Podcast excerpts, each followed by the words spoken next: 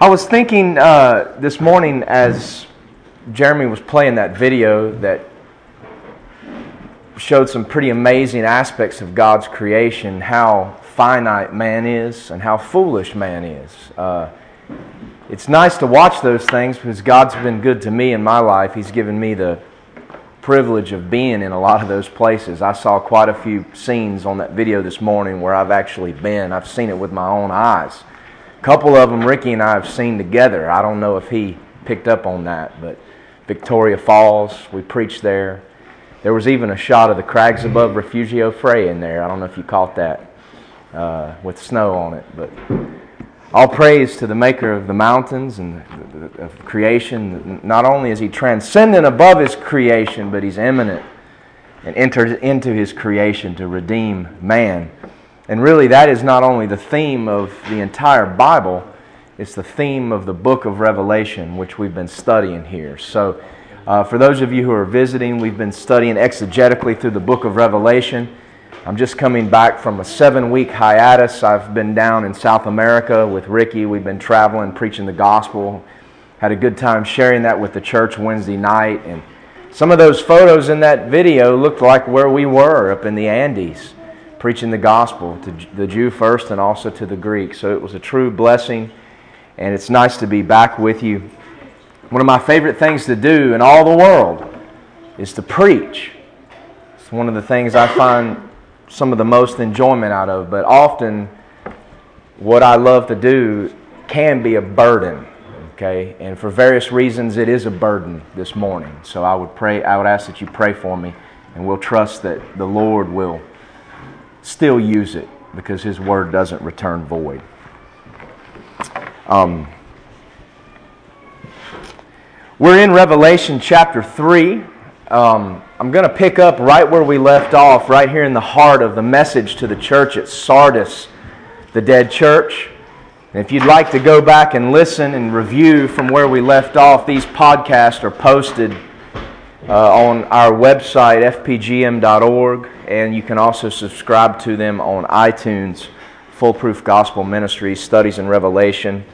So I hope they're a blessing to you. I don't profess to have all the answers, but I do know that a proper understanding of Scripture looks at the plain, common sense reading of the text. It doesn't try to read into it something that's not there. A proper understanding of Scripture interprets difficult passages with clear passages because God's Word never returns void. A proper understanding of Scripture is in agreement with the entire counsel of God's Word and does not overthrow or circumvent his promises either to the nation of Israel concerning Messiah or to the church. So, with these things in mind, I think we can approach the book of Revelation and have a pretty clear understanding of what's going on in light of the rest of the New Testament as well as the Old Testament. And these things were given so that we could be prepared for that day when Christ comes not only the day when he comes for his church, his bride, but the day when he comes to bring judgment and wrath upon this earth and to set up a kingdom of righteousness. So, we here at New Testament Fellowship, just for your understanding, we believe that the book of Revelation is primarily reserved for the future. We don't believe it's been fulfilled in the past. We believe that God made promises to the nation of Israel that He will fulfill literally. We believe that Jesus will reign on the throne of David, as the Old Testament has declared. We do not believe the church is some sort of mystical, spiritual replacement of Israel, as some people teach. Uh, we do believe that Christ will literally and physically return and set up a literal physical kingdom, and that the problems created by politics and by wars and rumors of wars and those things in the world today can only be fixed not by the Republican Party or the Tea Party, but by King Jesus when he sets up a throne and reigns on the throne promised to him by his Father, the throne of David. So we look for those things to happen, and we believe that the church is a special part of that program.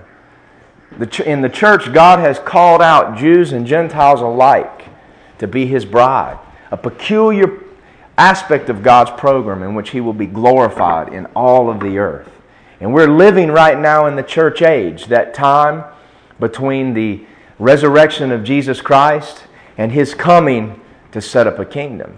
And we as a church are looking for His coming for His bride to deliver her from the days of wrath and to take us home to be with Him, to rule and reign with Him forever, at which time we will come with Him, those born again in Jesus Christ, when He comes with His saints to set up a kingdom. So we believe these things. We think these things flow from a plain sense reading of the text. And uh, as Paul exhorted the Thessalonian church, we as Christians are waiting for God's Son from heaven to deliver us from the wrath of come, to come. We're looking for the appearing of our Lord and Savior Jesus Christ, seeing that as an integral and important part of the gospel, not something to be neglected because it's claimed it cannot be understood, but as an integral fulfillment of everything that Christ began when he was in eternity past, began to initiate when he was born in Bethlehem, brought toward fruition on the cross of Calvary and from that empty tomb continues to do today through the witness of the Holy Spirit and will culminate in His coming. So that's kind of the backdrop of our study here. Um, we believe that the book of Revelation and the book of Daniel go hand in hand, and that one cannot be properly understood without the other. So it behooves you, if you're going to study the book of Revelation, to study the book of Daniel. Okay? Right now, we're in the part of Revelation that deals with the messages or Christ's messages to the seven churches. It's real easy to understand how the book breaks down because Jesus Christ himself gives the outline in chapter 1. This is just review for all of you guys. He gives us an outline. He tells John to write down three things the things he has seen, the things which are, and the things which will be hereafter.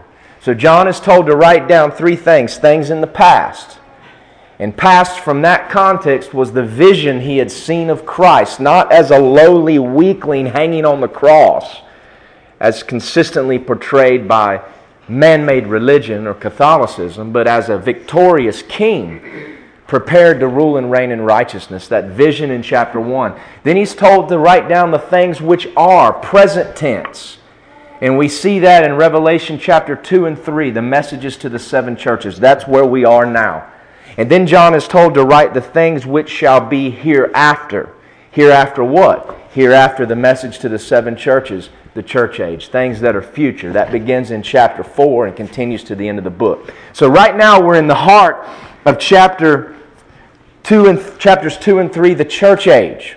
These messages to the seven churches, I've said them before, were not only local, actual, historical churches in John's day which they were. They existed.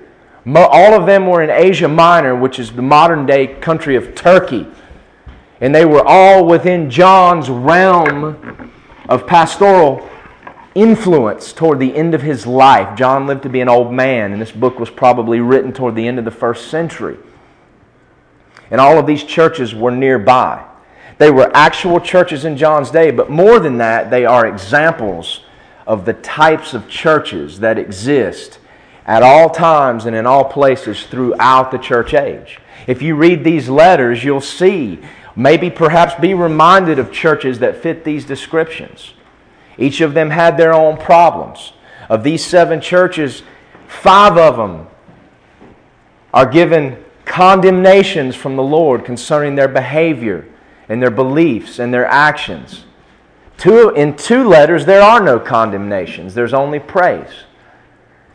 In a couple of the letters, there are no commendations, there is no praise. Christ has nothing positive to say.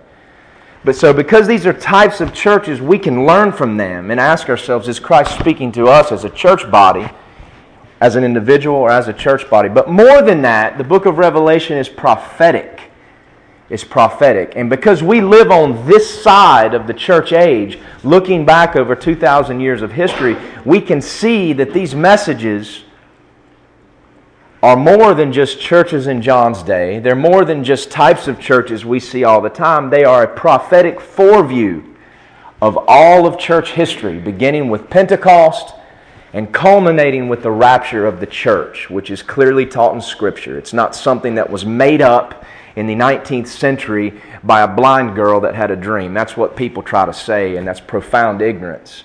Uh, you just go read some of the earliest church fathers that suffered in the generation after John the Apostle, and they were waiting for the coming of Christ for his church. It's written very clearly. But anyway, this is a prophetic foreview that we can trace down through the centuries. And the Sardis church, which we are talking about today, is the period of the Protestant Reformation, AD 1500 to about AD 1750. The first letter is the church at Ephesus.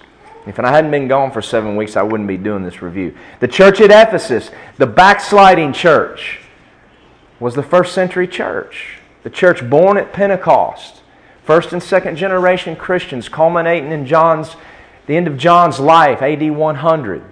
Okay, the apostolic church. Then you've got the church at Smyrna, the suffering church. You can go back and see how the church in the Roman Empire suffered from AD 100 to about AD 312, Constantine's Edict of Milan.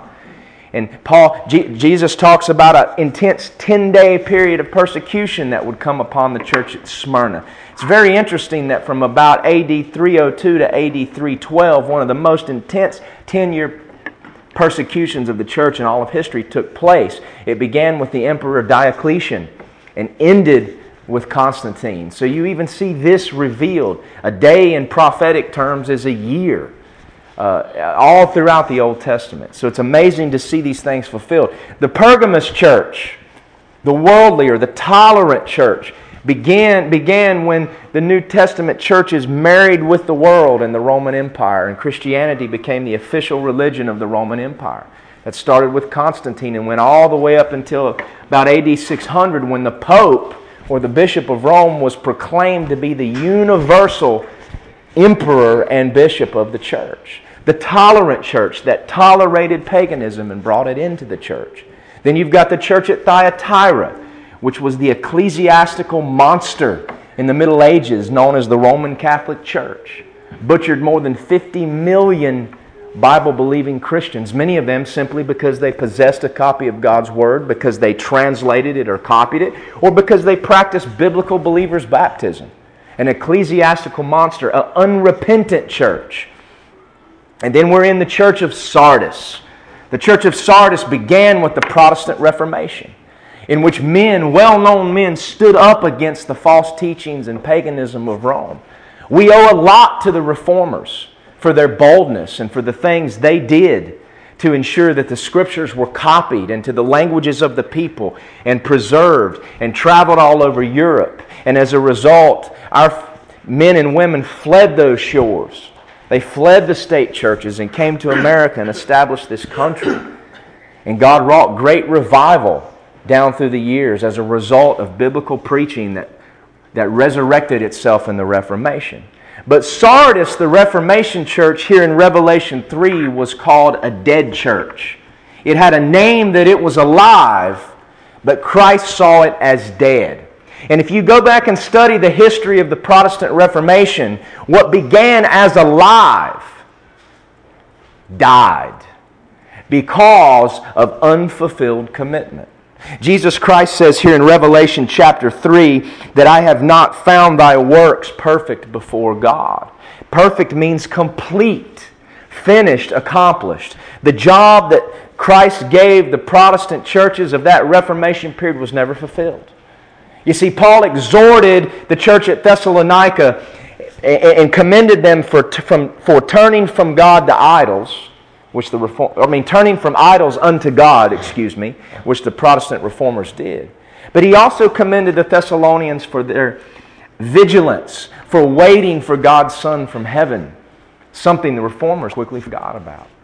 They quickly forgot about the more important issue of Christ coming in his kingdom and began to get involved in politics and try to win the political favor of the European nation states.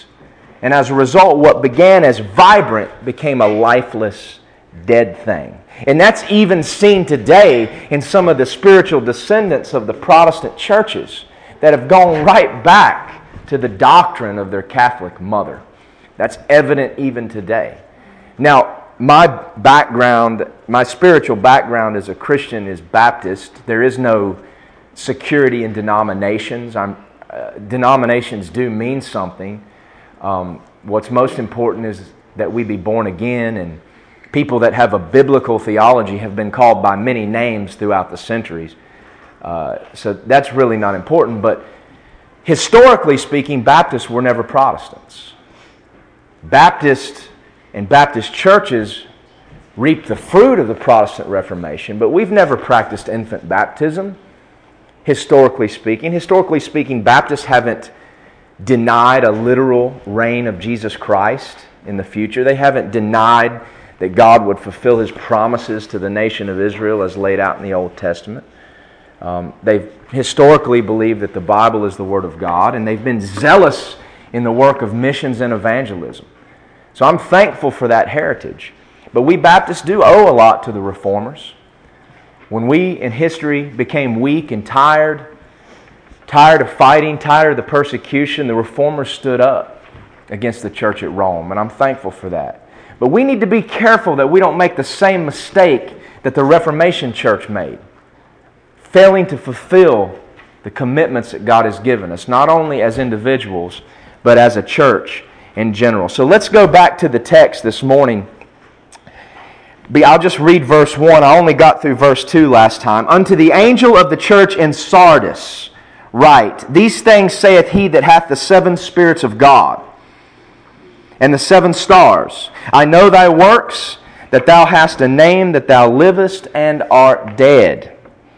Okay? Sardis had a name that it lived, a name amongst men, a name amongst the people of this world that it was alive. Historically speaking, that can be said of the Protestant Reformation. It had a name amongst the political entities of Europe that time that sought to break away from the power of the Catholic Church, that it was alive. But Christ saw the road it tread down as spiritual deadness. We must pause and ask ourselves do we look alive? Do we look vibrant? Do we look sold out for the gospel to the world? To our fellow believe, our, our fellow uh, brothers and sisters in Christ, but yet God sees what we're doing is dead? That's possible. It's very possible that a ministry could be vibrant and zealous and alive in the eyes of the world of the church, but to Christ it could be dead. That's possible because that's what was with the church today. A sense of horror comes over me as I consider could that be me? It's very possible. God forbid. So, this is what he tells the dead church. Verse 2 Be watchful and strengthen the things which remain that are ready to die.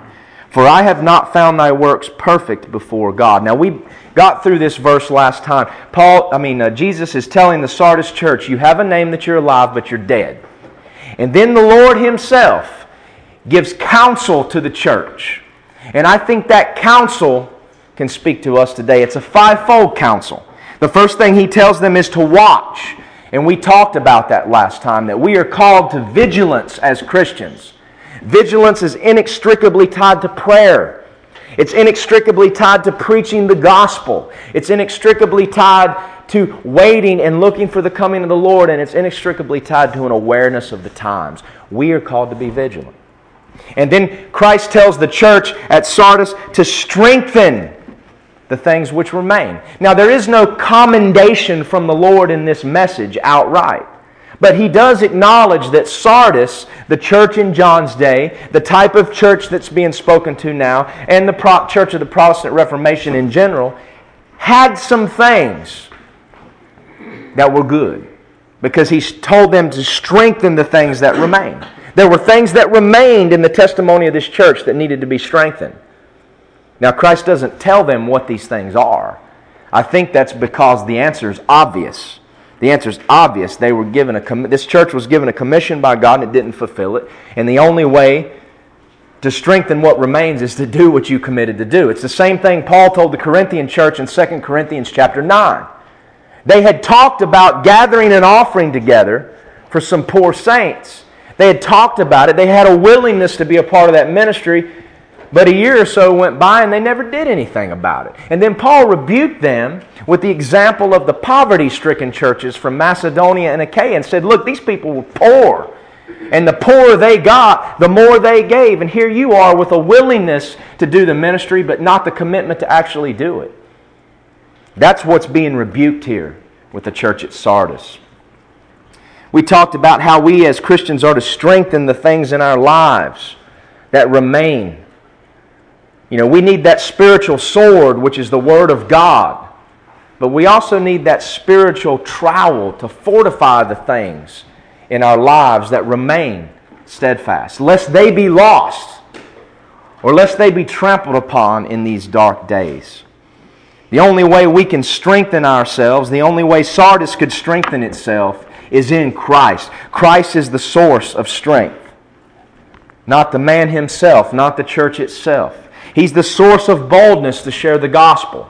He's the source of integrity in our lives. When we rely on ourselves or a man made entity for these things, it's a house of, built on sand. So now we've come to verse 3, and that's really where I want to start today. You've got two things against you this morning, folks. I'm a street preacher, which means I normally preach in a context where there's no time limit. And a lot of people are passing by, so I can preach as long as I want to. So that's what I'm used to doing. And then, secondly, I've spent a lot of time with brethren around the world in churches outside of America where time is no issue. The Lord's Day is the Lord's Day. And there's no getting out at 12 o'clock to get to the buffet line.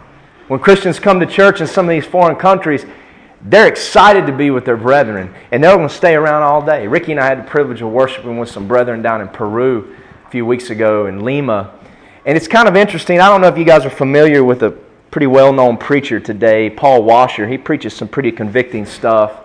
His messages have been a blessing to me, particularly with regard to missions and evangelism and some other things. Just a great, humble man, a preacher that was a missionary in Peru for many years. And this was actually a church that he had been involved in helping to plant. So there were some really solid brethren down there, doctrinally speaking, and we went and sat with them and and they just it just went on and on and on and on. Ricky and I went through about three or four mates before the service was over with. And so, hey, it was no big deal. Why are we so time oriented? So you got two things against you this morning if you got somewhere to go. But um, we want to just see what the Lord does. We move at His pace here. I don't know how far I'll get. But look at verse 3. Christ has commanded the church at Sardis. The path to reawakening from spiritual deadness was to watch and to strengthen. But that's not all. Look at verse 3. Remember, therefore, how thou hast received and heard, and hold fast and repent. So the fivefold counsel of the Lord to the dead church was this watch, strengthen, remember, hold fast, and repent. Guys, we need to write that on our heart. We need to write that on our forehead, spirit, uh, spiritually speaking. At all times, watching, strengthening, remembering, holding fast, and repenting. Are these, do these things characterize our lives as Christians? The proof that I repented long ago and put my trust in Christ isn't that I repeated a prayer after a pastor. It's that my life is one of repentance and watching and remembering and vigilance and things today. Not perfectly. No way. But those things ought to characterize my life if I'm truly following the Lord Jesus Christ. Remember, the church at Ephesus was told to remember by Jesus. Ephesus, the backsliding church that left its first love, was told, Remember from where you have fallen. If you're backsliding in your walk with Christ, you need to remember where you came from. But Sardis is, is not told to remember where it had, from where it had fallen. It's told to remember what it received and heard. Folks, we need to be constantly remembering what we have received in terms of the gospel and what we have heard from those that God has appointed over us to teach us and to disciple us. Not only the words of Jesus Christ and the apostles in the New Testament, but those God has ordained to lead us in the church. I'm not a leader in this particular church. I'm not an elder. I'm not a pastor. I'm not a deacon. I'm just a guest preacher. So I'm not talking about myself here. I'm a nobody. But we need to remember what we've seen and heard. I think of the Protestant Reformation and what God did beginning October 31st, 1517, when Martin Luther very boldly nailed those 95 Theses to the door of the Wittenberg Chapel. I don't know if you've ever read the 95 Theses. I've got a copy of it on my iPhone. I love Luther because his language is really blunt and he doesn't mince words. And he was kind of an enigmatic fellow. And he took a bold step when he nailed those theses. But if you read those theses, he still had some big theological Catholic problems on October 31st, 1517. But as time went by, a lot of that got straightened out, and God used him more than anything else to translate the Bible into the German language for the German people. And they still use Luther's Bible today, a Reformation text that didn't come from the corrupt Latin Vulgate, but from old manuscripts and things that had been preserved by persecuted Christians. God used Luther to give the German people the Word of God in their language. Praise God for that. But that was a bold step. And I think about how the Reformation was founded upon the idea, it's a Latin phrase, sola scriptura, which means only the scriptures. In other words, the Bible is the authority, not some council or some pope in Rome. The Bible. It was founded on that foundation. The gospel, preaching the gospel, taking it, copying the word of God, preserving it, getting it into the hands of the people. That was a foundational principle of the Protestant Reformation. The idea of liberty of conscience. Let men follow God according to their conscience, away with the state churches and the laws that persecute people for their theology. Those things are what initiated the Protestant Reformation. But the Reformation churches failed to remember these things. Because as time went by and the Reformation, men like Zwingli and even Calvin to a certain extent needed the political backing of the European nation states, these things were forgotten. And tradition started to become as important as Scripture. Things were added to the gospel that weren't there. And then liberty of conscience was flushed down the toilet. In Calvin's Geneva, if your skirt wasn't exactly long enough, you were banished to the wilderness. There was a man burned at the stake for having an unbiblical doctrine. Where are we commissioned in the New Testament to kill people if their doctrine's not right? That stuff bled with the Protestant churches even over into early America, my friends. Are you aware that in America's history, a preacher or a Christian has never been put to death for their beliefs. Never happened in American history. It's going to happen. Trust me, it's coming. But it hasn't happened. There were Baptist preachers, though, that were put in prison in Virginia, Massachusetts, and other places because they were preaching on the streets without a license, because they practiced believers' baptism as an outward symbol of an inward change. That's documented in history. There was one preacher who was preaching in Massachusetts Bay, a Puritan Protestant colony. And he was banished to the wilderness to die because he refused to go through, to obtain a license that he didn't believe the Bible required of believers to share the gospel. He was banished to the wilderness. He befriended the Indians in a place called Narragansett Bay, modern day Rhode Island. And as a result of that friendship, the state of Rhode Island was born. And Rhode Island became the first place on this side of the ocean in which men were free to believe or to reject God according to their conscience. And you see, our founding fathers here in America understood that in a nation where men were free to believe or to reject was a society in which the gospel would best thrive. Go read the words of Patrick Henry. Go read the dialogue between the Baptist preacher John Leland and James Madison, or the letter that the Virginia Baptist wrote to Thomas Jefferson. And you'll see these things to be so. That's why freedom of conscience is so important in our society. I can't stand the foul doctrines that the atheists preach, that the Muslims try to preach here in America. But God forbid they lose their right to do it. Because the day they lose their right to do it and this country dictates a man's thoughts is, today, is the day that the Word of God is shackled. Preach the gospel. Let God deal with men's hearts. That was the foundation of the Protestant Reformation, and these things were lost over time. Some churches that are spiritual descendants going straight back to the reformers are some of the deadest places you can visit in America today. I've been all over the Dakotas, and reformed churches are big out there. And you want to talk about deadness. That word reformed is used a lot today, and it has a lot of different connotations, and I don't really know what it means when people use it, so I'm not speaking of that term in general. but churches that are direct descendants. I, have been there. Deadness. We need to remember where we came from. If you came to Christ and you had a zeal for Him in those, those early days, if you had a zeal for the gospel to be fed by the Word, but you've grown cold and you've become routine, you need to remember what you saw and heard and go back to that. That's what Christ is commissioning the church here. Now, it's interesting that God used the Protestant Reformation to break the demonic chains of the ecclesiastical uh, monster in Europe, which was Rome. And as a result, the gospel began to go to places it had never gone before. But then the churches became dead. So when you come to the 18th and 19th centuries, what did God do? When the churches were dead, He sent revival.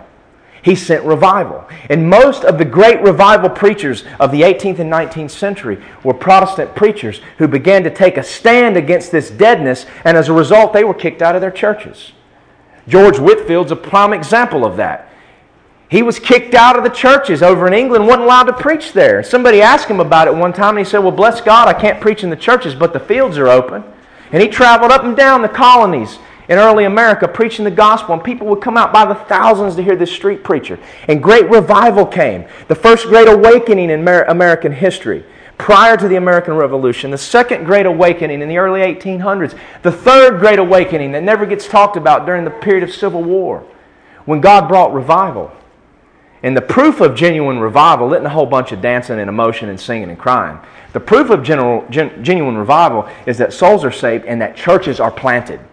And what I find interesting is that these Protestant preacher rejects who took to the street and were used by God, men like Edwards and the Wesley brothers and Whitefield and others, countless names, some in England, some in the United States. When they went to preaching and God got to bring in revival, what type of churches were, were born out of that? Dead Protestant ones? No. Most of them were Baptistic churches that spread all over this country. Sad thing today is a lot of Baptistic churches have gotten dead, just like the Protestant churches did after the Reformation. What's it going to take?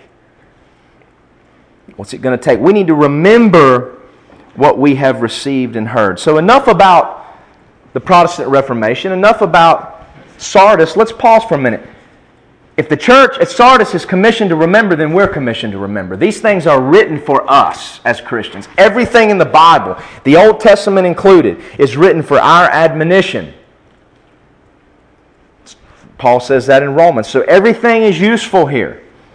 Okay? What should we remember as Christians? What do we need to remember?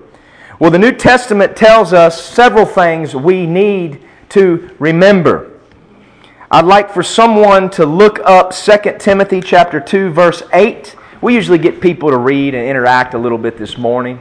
Had an issue a while back, you know, someone was very uncomfortable that I would call upon a woman to read from the scriptures. Look, when the Bible talks about women being silent in the church, the context there is teaching or having authority over men in terms of teaching and prophesying or speaking in tongues. So asking a lady to read from the scriptures is not a violation of the scriptures, okay? I'm just going to be clear with that. I don't see it that way, so um, um, we do tend to ask people to read just so we can interact a little bit. But 2 Timothy chapter 2 verse 8 and then somebody look up Acts chapter 20 verse 35. Jude verse 17. Hebrews 13 3 and Hebrews 13 7. Okay? What are we to remember as Christians? 2 Timothy 2 8. Read loud, okay? Remember that Jesus Christ of the seed of David was raised from the dead according to my gospel. Remember that Jesus Christ was raised from the dead. What is that? Something Jesus did, right? We are to remember the things that Jesus did. Paul is exhorting the Roman, I mean, exhorting the uh, Timothy to remember that Jesus was raised from the dead. We need to constantly remember what Jesus did. Not just what he said. Everybody today wants to remember what he said. Judge not that you be not judged. We need to remember what he did. He purchased our redemption on the cross and then rose from the dead and then prophesied that he would come again and commissioned us to go and share the gospel as he demonstrated for us during his three years of active obedience. That active obedience to the law and perfection is an integral part of the gospel, my friends. He didn't just live and die, he lived a perfect life and demonstrated it through his works. So, in a way, you could say that salvation is through works. It's through the works of Jesus Christ, not our works. So we need to remember what he did. Salvation is by grace through faith through the works of Christ. Amen. Acts 20 35.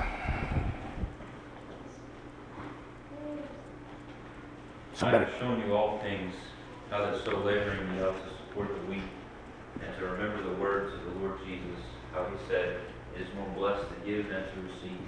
Not only are we to remember what Jesus did, we're to remember what he said. What's interesting here is Paul is not quoting from one of the four Gospels.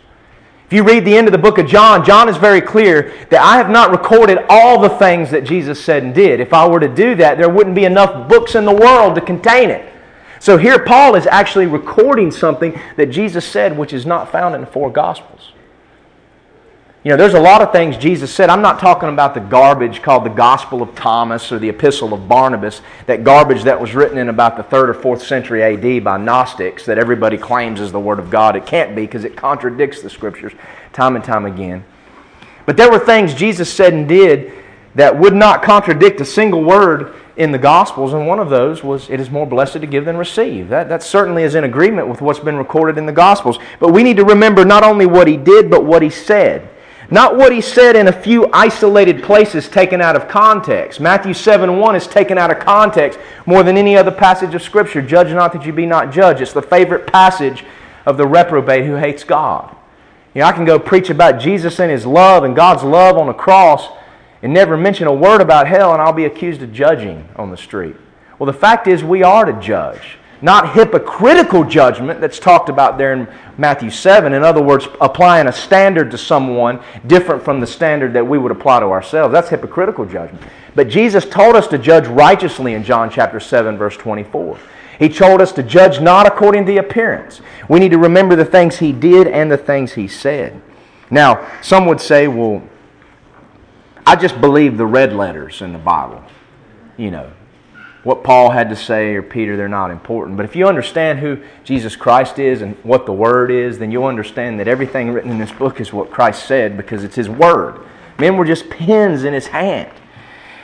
It says there in the book of Peter that the prophecy came not in old time by the will of man, but holy men of God spake as they were moved by the Holy Ghost. This is what Jesus did and said. It has to be the authority. Praise God for the reformers who preached that this was the authority in those early days of the Reformation. Praise God for that. Jude 17, what else do we need to remember?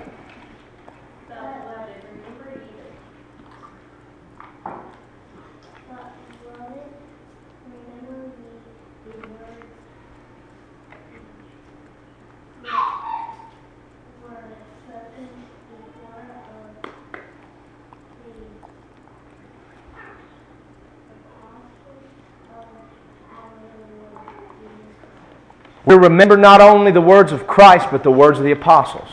Friends, the apostles spoke for Jesus Christ. He told them that when the Spirit came and indwelt them at Pentecost, He promised them that the Spirit would bring to their remembrance everything they had seen and heard. He promised them that He would speak through them. And so the words of the apostles, as recorded in the New Testament, Peter and Paul and Luke and John and others, are just as authoritative as the red letters in the gospel. We are commissioned to remember the words of the apostles. To remember, because their words never disagree with Christ. It's all one. We need to remember. So, how can we remember these things if we don't study the Word of God? How can we? Hebrews 13 3, there's something else we need to remember.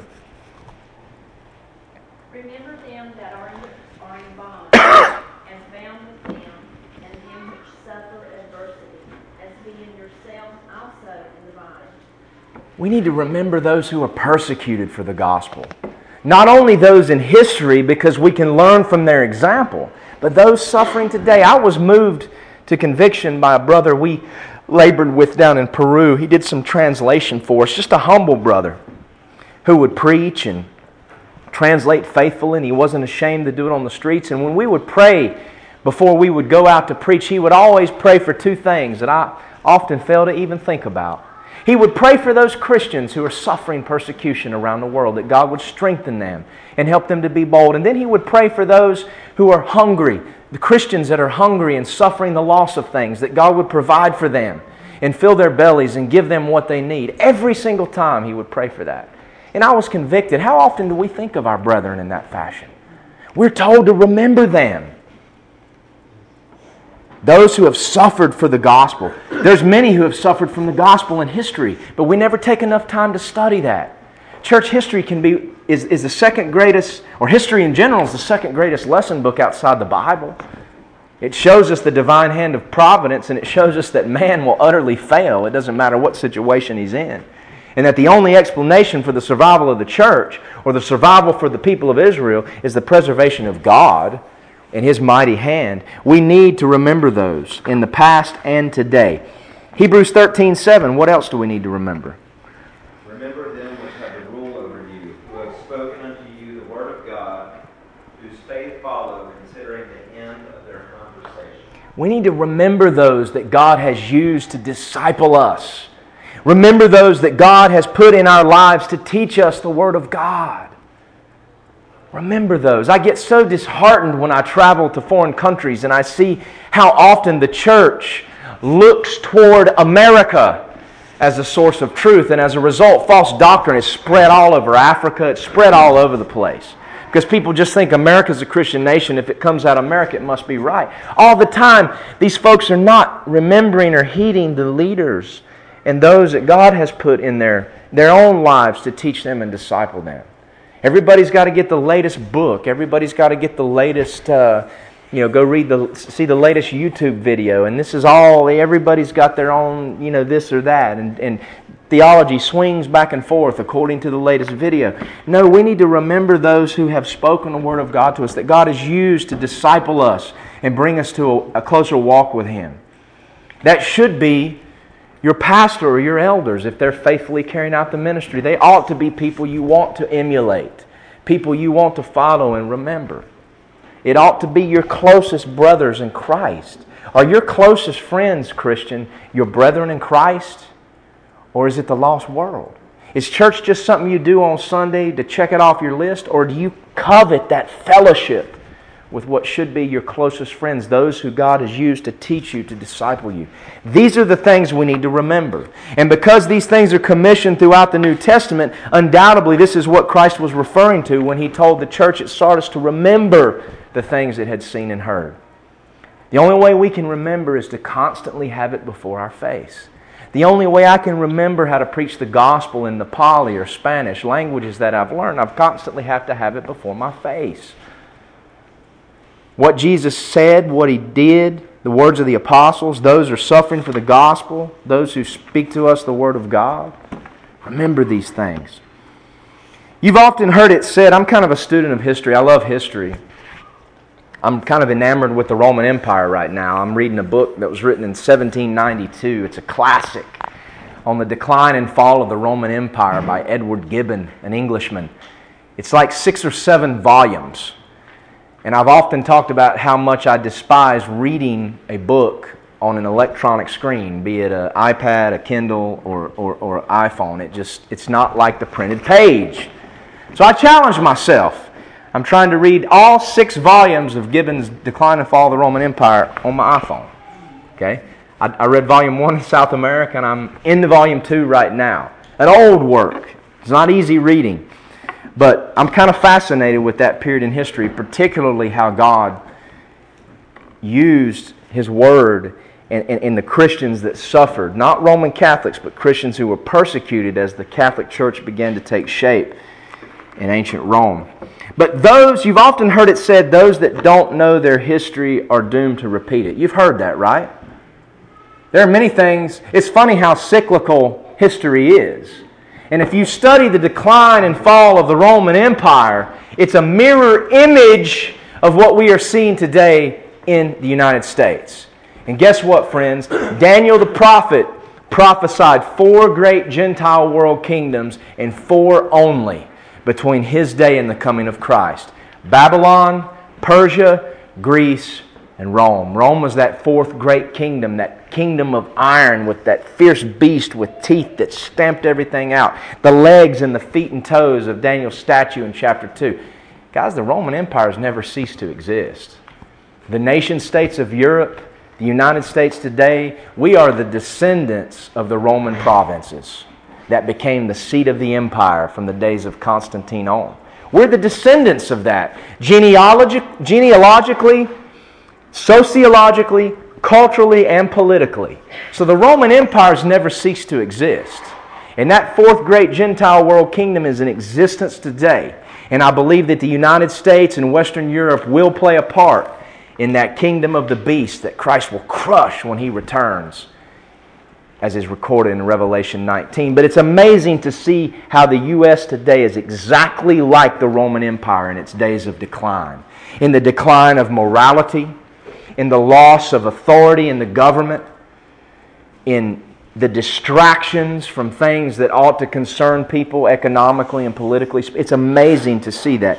But those that don't know their history are doomed to repeat it, and we're repeating it today in America. But for the Sardis church or for the Bible believing Christian, it's a little bit different. We're not the world. I would say that where the Christian is concerned, those that don't know their history or their spiritual history may be doomed not to repeat it. Friends, we want to repeat the history of those that took a bold stand for the gospel. We want to repeat the history of those bold reformers that took a stand. Men like, in some ways, men like Luther and Calvin and, and, and, others, and Tyndale and Coverdale and Thomas Matthews and others that took a bold stand and were used by God. We need to remember that and emulate it. We need to remember those Christians that suffered and fled persecution and brought the gospel to this nation and established this nation that the gospel could then go forth to the ends of the world as a result of the missionaries. We need to remember that. We need to remember their example, their sufferings, the sufferings of believers today. I look forward in a couple of months. Brother James from Bangladesh is going to be visiting here. He's going to be sharing here a couple times at the church. And then Ricky and I are going to be traveling with him around America preaching the gospel. James is a brother from a country, Bangladesh, where he suffered for the gospel. A closed country. A country in which I've been told I was under arrest for preaching the gospel, but I fled and escaped a country where Ricky and I were chased by a mob just for handing out tracts. So this brother knows suffering. And there's some things he'll be able to teach us. We need to hear that so that we can repeat his history if we're called to do so. Hebrews chapter 12 immediately follows a chapter in which the writer, who I believe was Paul, exhorts us to remember the great men and women of faith in the Old Testament. He's looking back on our spiritual forefathers, men and women of faith. And then he says in verse in chapter 12, after he has shared with us all these examples from our spiritual history, wherefore, seeing we also are compassed with so great a cloud of witnesses, let us lay aside every weight and the sin which does so easily beset us, and let us run with patience the race set before us, looking unto Jesus, the author and finisher of our faith. Friends, our spiritual history ought to be a spiritual energy shot, spiritual caffeine that brings us closer to Christ. Paul says here that we're compassed by these witnesses. That ought to compel us to lay aside the sin besetting us and to strive and to look to Christ, the author and finisher of our faith. How can we not remember those that have gone before? You see, that's where the Protestant Reformation failed in one. It didn't fail because God doesn't fail when He does anything, but that's why it petered out. Because the descendants of those that were bold to preach the truth failed to remember where they came from. And we see that today. Christ counseled to the church. He's told them to watch, to strengthen, to remember. And then right here later in the verse, see, we don't move very fast here in the book of Revelation. I don't know how in the world we're ever going to get done. I think Christ will come back before we even get close, probably. But there's so much here. Remember, therefore, how thou hast received and heard, and hold fast. So we don't just need to do some exercises with our mind, we need to remember and grasp it. Hold fast. This term here in the original language is very similar to what Paul used in Romans 1 when he described those who know God because God's revealed himself on the conscience. They know God because of his witness in creation, yet they suppress that truth in unrighteousness. They suppress it. The atheist suppresses the truth. Okay? He suppresses the truth. In an opposite fashion, we're to take the truth and hold fast to it. Not pressing it away, but grasping it to ourselves, just like we would grasp a parachute in a downing plane. Just like we would hold on to our child if a tornado was cutting through our house. We're to remember these things and hold them fast. Not like Israel of old or many in the churches today. Look at Jeremiah chapter 8 for a minute. It's amazing how the state of the church today is a lot like Israel of old. Listen to what he says here in chapter 8, verses 5 through 7. Jeremiah chapter 8, the prophet is writing to the people of Jerusalem. Why then is this people of Jerusalem slidden back by a perpetual backsliding? Look at the churches today. Is there not a perpetual backsliding in this country? They hold fast deceit. They're not holding fast the things that they knew from their history, Israel here. They're holding fast deceit. They refuse to return. I hearkened and heard, but they spake not aright. No man repented him of his wickedness, saying, What have I done? Everyone turned to his own course as the horse rusheth into the battle. Isn't that a description of the church today? Everybody, it's like Israel in the days of the judges. There was no king in Israel, and every man did that which was right in his own eyes. I saw that up in Asheville at Bell last weekend. I see that in the churches and some of the garbage that's put on on YouTube and some of the books that are bestsellers in the Christian bookstores.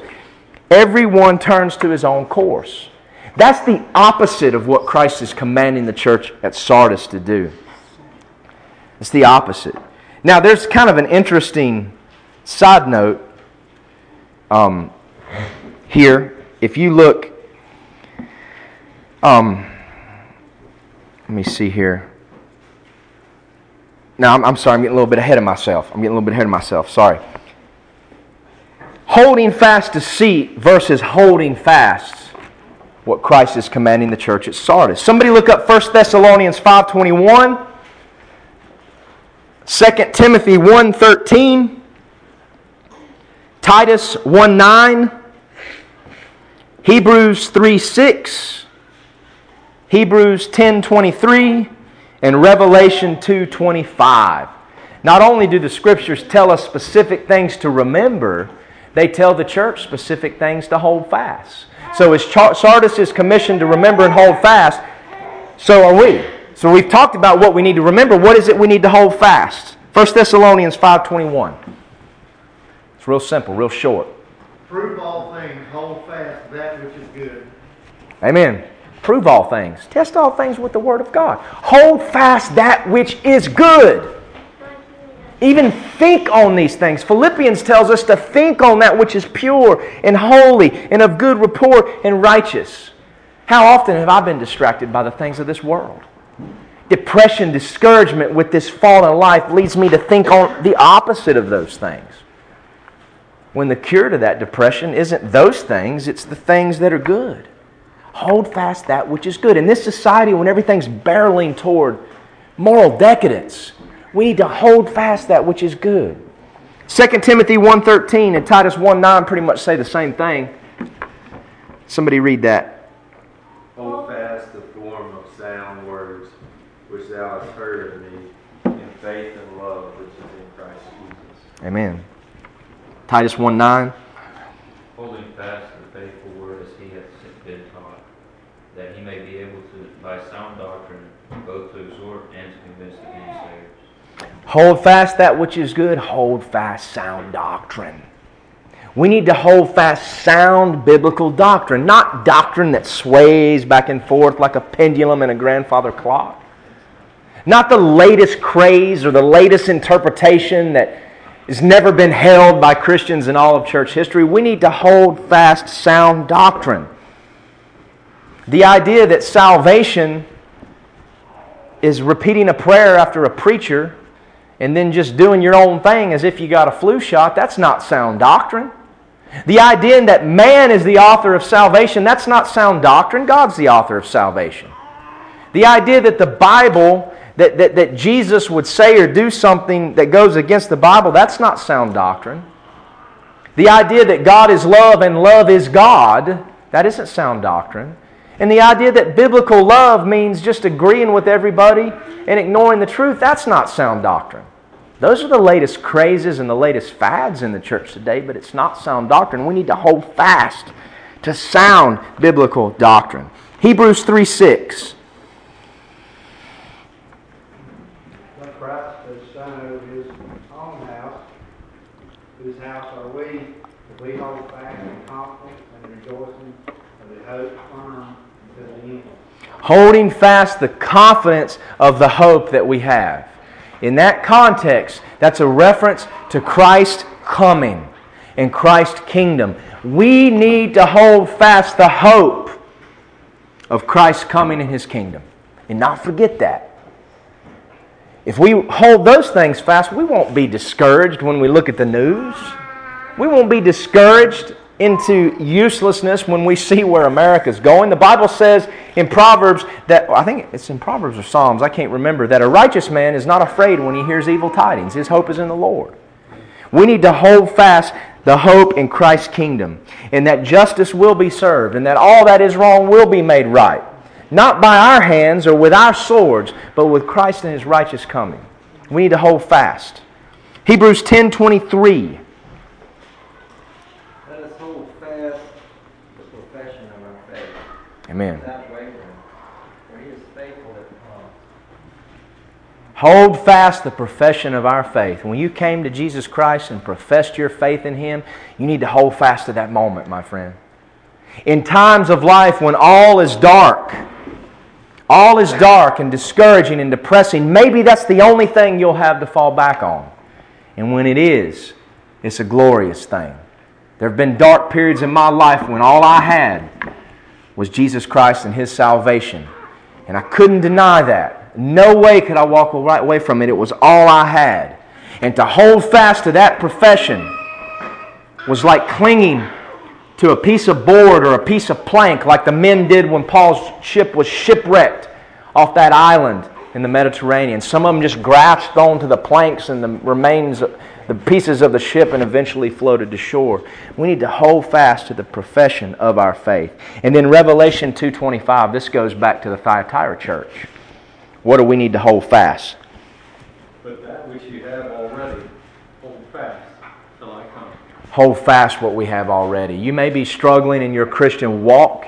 You may be battling things. You may be battling despair, sin that so easily besets you. But if Christ lives in your life and the Holy Spirit's in there, there are things you have already, and you need to hold fast to those things. They are the key to victory over the sin that does so easily beset us. So we know what to hold fast to, we know what to remember. The last thing that Christ tells the church, not just to watch, to strengthen, to remember to hold fast, but he says to repent.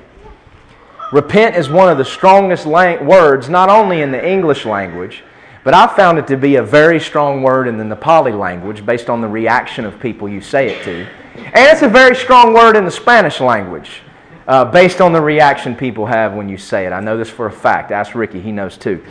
Um, repent. It's an old word, it's a good word, it's what we're commanded to do. Jesus said in Luke 13, Unless you repent, you all likewise perish. So a gospel without repentance is no gospel at all. What is repentance? What are we what is the church here commanded to do? Five of the seven churches here in Revelation 2 and 3 are commanded to repent by Christ. Which churches are not commanded to repent? Anybody know? In fact, they're not condemned by Christ at all. Two of them. Philadelphia, we haven't studied them yet. That's the church of the great spiritual awakenings in history. And then what else? Smyrna, the suffering church, the persecuted church. There are a lot of Smyrna and Philadelphia churches today for whom Christ would have no rebuke. I believe that. I don't claim that to be me, and I don't claim that to be us. I think we need to search the scriptures and be ready to repent. But in order to understand what this word means, and I'm going to kind of wrap up here today, man, I'm not even close to being finished. It's like each church gets more parts. Ephesus messages on the audio is part one and part two. And then they start getting part one, part two, part three. I think we may, we're going to get a part four like Thyatira, but uh, man, I, part five, that's, I, it can't be. It can't be. We can't let that happen. We're never going to get through this book. Some, let's turn to Jeremiah again, chapter 3. Here we have a really good definition. And if you're, if you're sharing your faith and you're doing the work of evangelism and you're preaching repentance, whether it's to your neighbor, your coworker, or maybe in a, a street preaching scenario, I encourage you, brothers to, and sisters, to look at this chapter because we have one of the clearest definitions of repentance here in the whole Bible. And I've preached this many times when trying to explain to people what repentance is. Jeremiah is preaching against the people of Judah and Israel that have turned against God. And here's what God says in Jeremiah chapter 3 verse 13. This is the heart of repentance. Only acknowledge, remember that word, thine iniquity, that thou hast transgressed against the Lord thy God, and hast scattered thy ways to the strangers under every green tree. And you have not obeyed my voice, saith the Lord. And turn, O backsliding children, saith the Lord. For I am married unto you, and I will take you one of a city and two of a family, and I will bring you to Zion. Two words there acknowledge and turn. Friends, that's the heart of repentance. Whether that's repentance from sin unto salvation in Jesus Christ, or whether it's repentance from sin that so easily besets us in our Christian walk unto a clean relationship with the Lord. That is repentance. Repentance begins with acknowledging our sin. And therein lies the problem. That's the problem with American society today. That's the problem with the church today. There's a refusal to acknowledge our sin, self righteousness. People don't want to acknowledge that fornication and adultery is sin. They don't want to acknowledge that homosexuality is perverse and it's a sin against God. They don't want to acknowledge that drunkenness does not bring glory to God. They don't want to acknowledge that uh, the American dream is not the gospel repentance is to acknowledge. Sardis needed to acknowledge first that it was dead before it could be raised to life again. Needed to acknowledge it. We need to acknowledge the things in our lives that are hampering our walk with the Lord before they can be fixed. Acknowledge. And then it doesn't end there. Israel's told to acknowledge. If you just acknowledge your sin, and then in verse 14, turn from it. That's repentance. Acknowledgement and turning. If there's things in your lives that would make you like Sardis, acknowledge it. Take it to God. Leave it there and turn from it. It's a simple, simple, simple formula.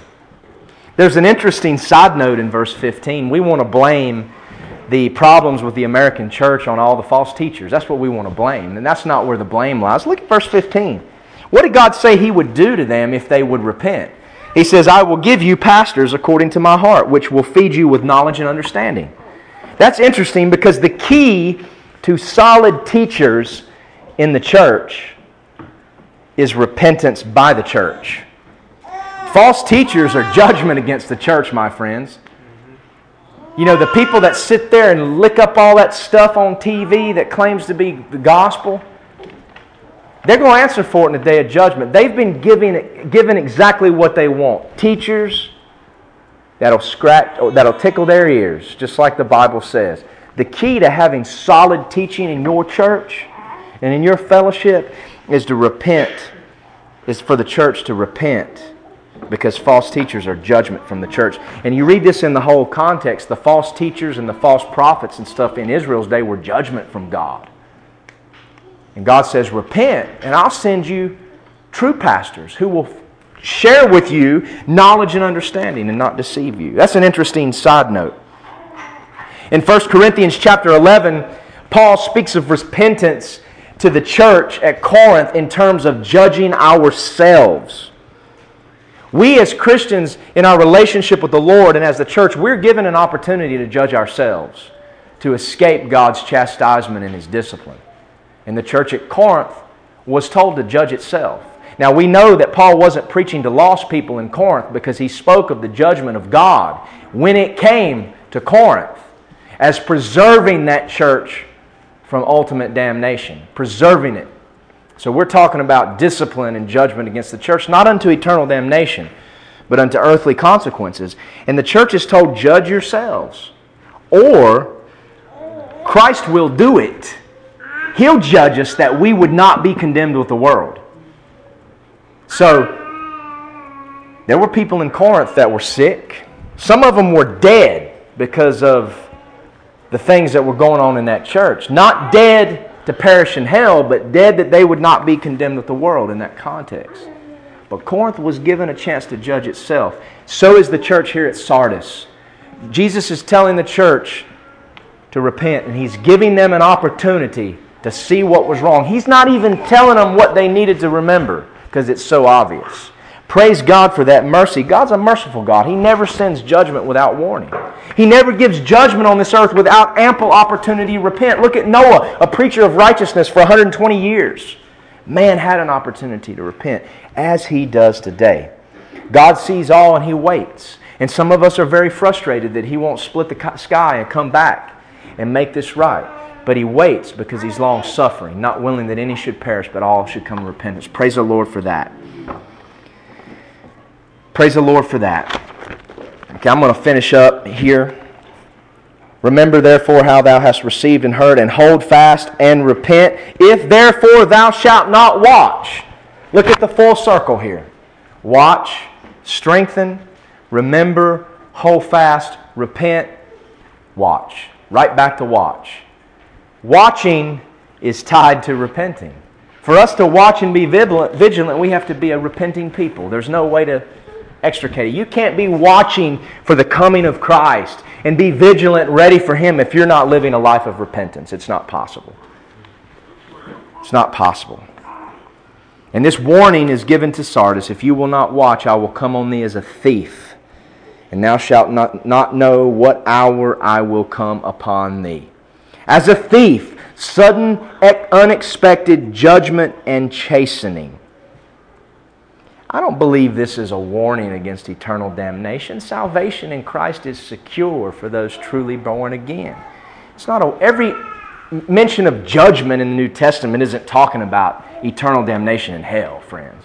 There's judgment and condemnation that comes on disobedient Christians. It's not talking about hell. Somebody read 1 John 2.28 and then we're going to finish today. 1 John 2.28. Look what, what John tells little children my brothers, my children, the church, Christians. 1 John, written to Christians, not to the world. 1 John chapter 2, 28. What does he say? And now, little children, abide in him, that when he shall appear, we may have confidence and not be ashamed before him at his coming. Who's he talking to? Little children. Born again Christians are children of God, not just offspring of God.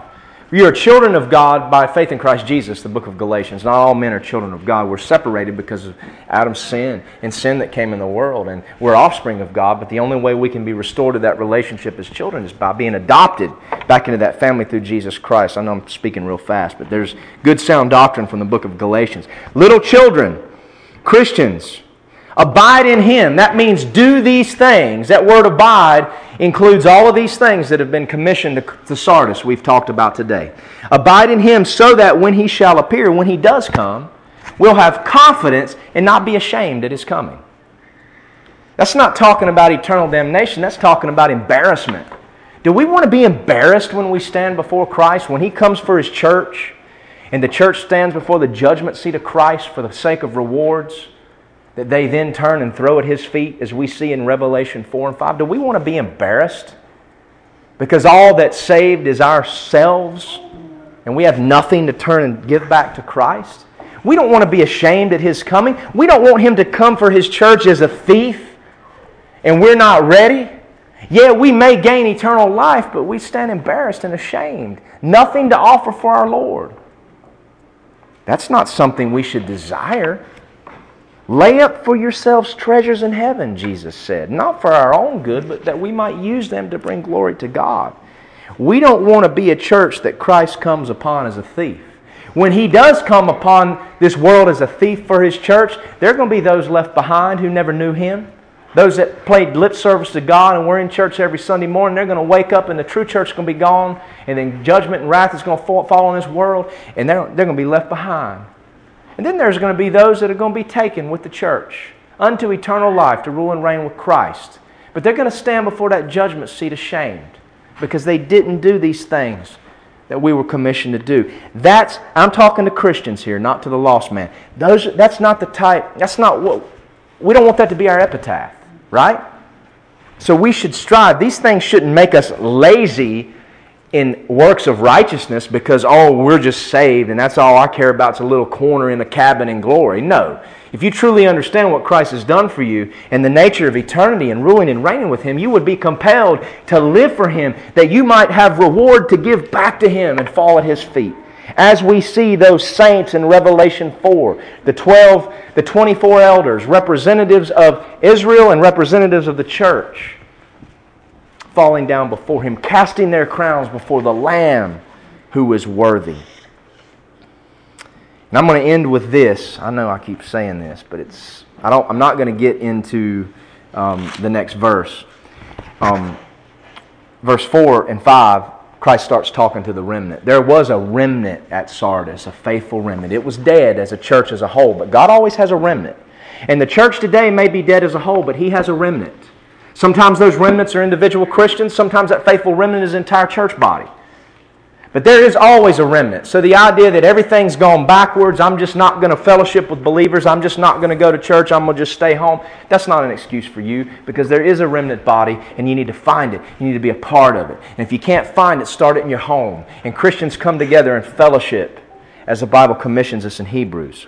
But if we would actually look at the city of Sardis itself and history, this actual history of the city of Sardis in, in modern day Turkey should have been a warning to the church, and it should be a warning to America today. This city was in a very mountainous region of Turkey, and it was actually um, um, in a valley, the Valley of Hermus, and it was surrounded by high cliffs, deep cliffs. This city was positioned much like I don't know if any of you ever been to Quebec. I was amazed when I drove through the Canadian province of Quebec at the city, Quebec City. It's built on a rampart and it's surrounded and protected by cliffs, an amazing place of natural defense. And that's why in the French and Indian War, when the British tried to take Quebec City on the plains of Abraham, they failed because of the natural defenses of the city. I think I got all my facts straight there. I think. I get lost in it sometimes. But the city of Sardis was built in an ideal place for defense. In fact, um, it withstood invasion that saw by, by the great empires many a times that saw other cities and places fall. However, there were two times in the history of Sardis that because of the people's overconfidence and failure to watch, the city was taken. One of these was in 549 BC, King Cyrus of Persia. If you read Daniel chapter 5, Belshazzar's feast, that was Cyrus and the Persians that snuck into the city at night, actually rerouted the Euphrates River to conquer the mighty empire of Babylon. It was prophesied before it even happened, 538 BC. But in 549 BC, King Cyrus of Persia ended the rule of the Lydian king in Sardis by having his army secretly scale the cliffs under cover of darkness. And the Lydians were so confident in their defense, they weren't even watching. So when the Persians were upon them, there was no defense, and the city fell. Cyrus the Persian is interesting because he's actually mentioned by name twice in the book of Isaiah, more than 120 years before his birth he was mentioned as one that God would use to allow Israel to return to the land, even before God had kicked them out of the land. Mentioned by name. And people want to say the Bible's just a book written by men. I don't see that kind of prophecy in the Quran. I certainly don't see it in the Vedas, in the Bhagavad Gita of the Hindu writings. Cyrus mentioned by name. The Bible mentions Josiah, the king of Israel, by name 300 years before his birth. That's older than our country. And this is just a, a man made book? Come on. Fulfilled prophecy is the greatest proof that the Bible is the Word of God. But the city fell in 549 BC because it failed to watch or to be vigilant. In 214 BC, Antiochus the Great did the same thing. Did the exact same thing. The people didn't learn from their history, and the city fell again because it failed to watch. The spiritual history of the Sardis church corresponded to the political history of that city, my friends. It corresponded. It failed to watch. It failed to remember those things upon which it was built. And then it, it fell. It stumbled into spiritual deadness. We cannot let that be our epitaph.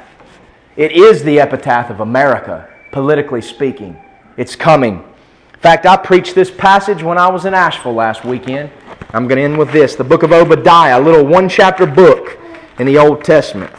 There's a few one chapter books in the Bible, and so there is no chapter, so you don't say Obadiah 1 verse 8 or 1 verse 3, you say Obadiah 3. You say Jude 17. You say 3 John 1. Because there is no, there's only one chapter.